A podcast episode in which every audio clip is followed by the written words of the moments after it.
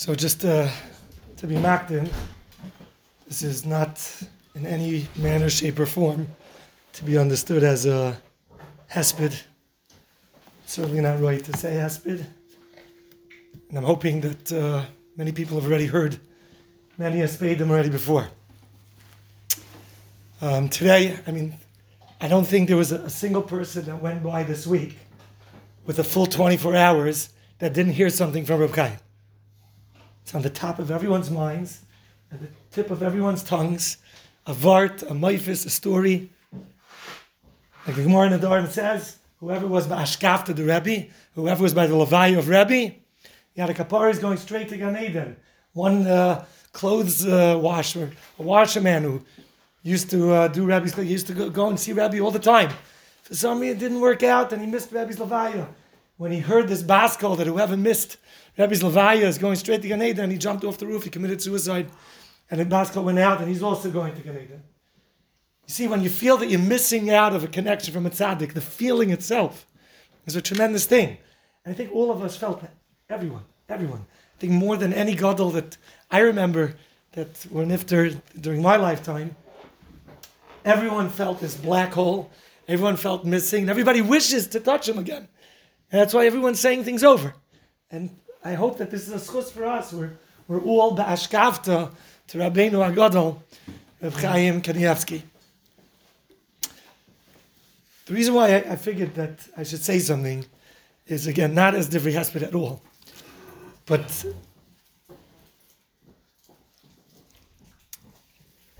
after Parshas um, Chukas Balak Pinchas,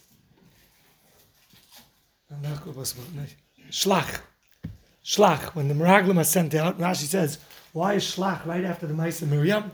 Rashi says, "Rishoyim halalu ra'u v'leilakhu musar." These Rishoyim saw what happened for Lashon Hara, and they didn't take a musar from it. Baalei Musar say, not that they were Rishon. What do you mean? They were tzaddikim. They started with tzaddikim. It was only after the event that they became Rishon. They see him. The Mali say that when you see something and you don't take a Musar, that's that's a, an element of of resha. My concern was there was so much to read, so much to see, so many stories, so many mice and the asmada, the godless, the goinus, you name it. Today I'm coming out of Landau's. A guy comes over to me. I saw your father wrote something. I have to call him up. I just had a Maisa. My daughter, she was in Aguna for three years. My son went to to to. He said, learn Gittin. We learned Gittin to, together with Kabusa. Boom. A few weeks later, she got get. And you can't avoid hearing a Maisa or a Maifis. But the question is, what do we do with it? When Chatzkel Levenstein was nifter, Shlomo Wolbe had this taina people were saying over Moifsim and Moifsim and Moifsim from Chatzkel Levenstein. And he said, Moifsim?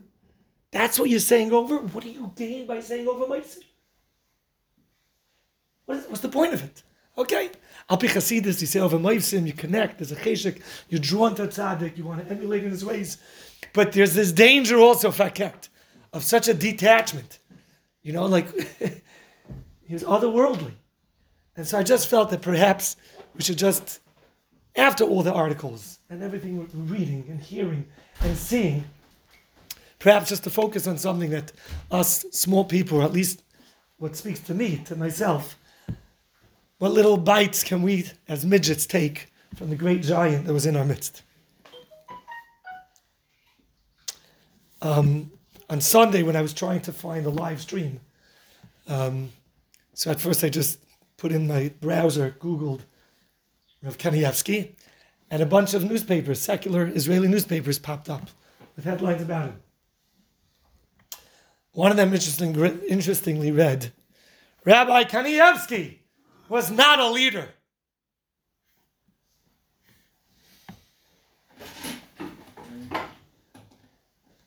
And it's true. On two points. He didn't take a stance and fight and make the Degel Torah or this or that. Rav Steinman, he gave that job over to Rav Steinman. He never wanted to be in the public eye. He never wanted that achrayas of leading and telling and instructing. after after Stein was nifter, it fell into his lap. So a little bit he had that in the past few years, and that was it. But he, he wasn't that. He shunned it. He kept away from it. He didn't want it. But besides for that, he wasn't the leader like they say. How come Moshe Rabbeinu? I think the Maral says, why is Moshe Rabbeinu? Why do you have a lisp? Nobody should ever think, wow, Moshe was a great leader, a good spokesman. What charisma! That's what drew Klal Yisrael to Torah. No, no, no, no. What drew Klal Yisrael to Torah is emes. Period. Not a good speaker, not a charismatic person, not a wonderful, you know, guy who knows how to, you know, rev up the people. No. He spoke the word of truth. Period. Reb Chaim Kanievsky was not a person, he wasn't photogenic. he, he wasn't doing photo ops. He was nothing, zero of that. His letters, his words, his piskei halacha, whatever it was, a word, two, to the point, cut and dry, none of the extra flowery stuff. And yet he led Gans Kleisel probably more than anybody in the past 40 years, 50 years, whatever, any, anything that any of us could remember, we weren't saying over Torah from Rav Steinman, Rav Yashiv, Rav Moshe, Rav Yaakov every day or every Shabbos, getting psukim, getting adrakan. Didn't. And some of it is certainly because of the media, but also it's because of who he was. And the tremendous complete his battles to Torah, that's it. And he led not because of his personality, he led because he was bottled to the Torah, and it was really the Torah that was leading us. So I want to mention three points that perhaps we could take away. Perhaps we, perhaps we could divide them the machshava, the dibur, and the maisa. The machshava, I think all the stories that you read about him, all the spadim that you heard about him, I think it gives us like what he calls his farm, derech emuna what we've always heard in high school and in yeshiva and for Rabbeim. Torah, Torah, Torah, Torah, until, until it's coming out of your ears somewhat. Torah brings you to this, and Torah brings you to that, and Torah this, and if only you're Makabal Torah, and if you're Mamja Masmida. The first Mishnah in the sixth Perik of Pirkei Avos was literally a description of who he was. Kol Torah, Leimed Lashma, Zeichel Dvorim Harbe, and you could go through. I don't, want, I don't want to go over time, so I'm not going to go through the list. But that's it. It was a 100% absolute complete dedication to learning Torah and nothing else. And Mamela, he was Zaycha to everything. Everything, everything, everything. Because that's the truth. So the first thing is our amuna in the kayak of Torah. They once asked of Steinman, one of the Shuvi, we have one of the organizations, they, you know, they get light to learn with, to learn with uh, not religious Jews, whatever name was Lev whatever was. And it, what should the light learn with these people? He thought for a moment, he said, Shor Shenagach. That's what you're going to learn with this. You know, something a little inspiring and warm, you know, and come on. No, no, no, no, no. Torah has the kayak to do everything. I don't care if it's the most inspirational piece, learning about, I don't know, Maimon Mitzrayim, uh, or Samashkafa, or. That's Torah. And I think that is one thing we could all take away the Amun and Torah. And to strengthen our own dedication to it, our children's dedication to it, yes, that one extra minute or that one time not missing class because you want to go on vacation a day earlier, or you know, it's more convenient for you to drive and pick your kid up this way than to come out again later. That extra hour, that extra minute, that extra shear. Torah is everything. That's one. The Dibur. One of the papers uh, said, I also heard it from Rav Man, who spoke in the yeshiva, unbelievable hesped if anybody wants to hear. Long one, but an unbelievable hesped in Yiddish. Rav Man was his chavrusi. He was the one that made the first sefer that was like talking to the masses, Derech Sicha, first sefer of Rav Chaim on Chodesh. And uh, Rav Man said that after one person was chapping and asking him crazy questions and not mish, you know, finally the guy says, okay, shkoyach to the Rav, thank you, can I have a bracha. So Rav Chaim smiled, he said, Baruch Shep So Rav Man asked him once, after one of these long days of so many people asking him questions and bothering him, such a headache. He said, "How much savlonis do you have? Like, what? Like, come on, like, what? Ad you have to put up with all this." And he smiled and he said, "Das is my mitzvah." So, besides for the general perspective that yes, Reisman also said in his hesped, everyone from all the stories you see, try to pick one, make that your one mitzvah, your one thing to step up in that you've seen from Rav Chaim. But Rav Chaim had another big mitzvah. It was called Talmud Torah. but Weisdeis, it seems like that wasn't what he felt was his challenge and savlonis, being patient for the outland Michigan. He just wants to learn. And people come to talk to him about every single little thing. And that's what he saw was his avodah. That was his avodah. That was his mitzvah, savlonis. So I think if we could take that, especially coming now, Pesach time, when we're in the home and our kids are more home and our wives and they're cleaning and there's anxiety and there's stress and there's there's too many people in the house all at the same time, especially it's to be cold and warm, and whatever it's going to be. Savlonis is a very, very good thing to take on, especially with Iber, how to talk, how to express, not to raise voices. Perhaps that's a little bit of a, of a takeaway. Savlonis. Das is my mitzvah. Let, let that be our mitzvah for Nisan. Savlonis. And the third thing, Medrash says, when get to Yaakov and Esav, both went to yeshiva the same. They came out by mitzvah and boom.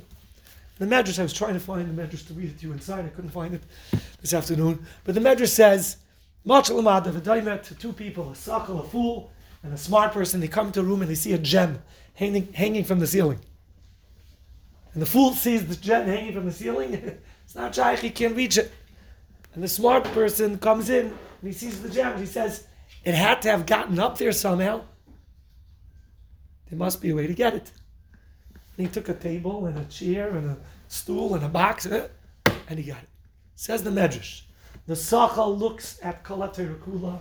He says it's impossible. It's not Shaykh. Whether it's finishing Shas or finishing Mishnah Berurah, whatever it might be. It's so much, it's not Shaykh. And the smart person recognizes small amounts with consistency gets you places. And look at Reb Chaim and all of the godless and all of his greatness and all of his greatness and all of his knowledge and everything. It all boils down to that sefer of his chayvus. What he took upon himself with consistency, with regularity, and with a seder, with an organization. How much to do every single day, he ends up accomplishing a tremendous amount. And he ends up re-accomplishing it so many times that it's literally on the tip of his tongue. Kol hatayra kula. It's impossible! You're right, it's impossible. For some reason, the Medrash refers to it as a side. It's like a secret. I mean, why doesn't the fool get that? I mean, the fool should get that too. It's pretty posh, no? Why says you don't notice it? Unless you start it and try it and see it, you don't notice it. Those that join the Daf Yomi, you certainly notice. Wow, a few months went by and we already finished a few Masechtas, and certainly those that take upon themselves a shtickle extra to do it twice a day with one of those review shiurim, you know, even if it's just a few minutes, you end up seeing, wow, how much you achieve. And it's tremendous. I'm saying this to myself, my, my learning, I have many different kabbusas and shiurim and everything that I'm giving, it's discombobulated. my own learning. There's very few things that I actually learn with the, with a total Seder. But those things that I do do, you see the accomplishment after some time. And then you review it and review it. And I think that's also something that all of us could take away. All of us could learn, and all of us could probably learn a little more than we do. And even if it's a small, tiny project to take on, learn five minutes. No, you could do five minutes a day at Torah anytime and grab a share while you're on the go. Or you could do the same thing with a five minute share, whatever it is, that's organized and consistent. And if it's organized and consistent, you'll go places. So I think these are just three small things. We shouldn't chas v'shalom be urishoyim halalu ra'u v'loy lakchu musar. The stories are entertaining. The the the moifsim are amazing. We walk, we walk away with a wow, and I'm sure the Meraglim did the same when Miriam got punished. but we have to walk away and actually do something to be lekeach musar. I think these are things that perhaps we could all to do. I hope at least, you know, to take this upon myself to work on these three things again. First of all, the amuna and the proper respect and dedication that Torah is it. That's all you need. Torah is it, and Torah will get you everywhere. Second thing, savlanut, especially in this month, preparing for Pesach. And thirdly, is in, in Maisa organizing the limudim with consistency, and we'll get places. Yeshkayach. I, was at uh, is dat zo een rij en dat zou maar een beetje.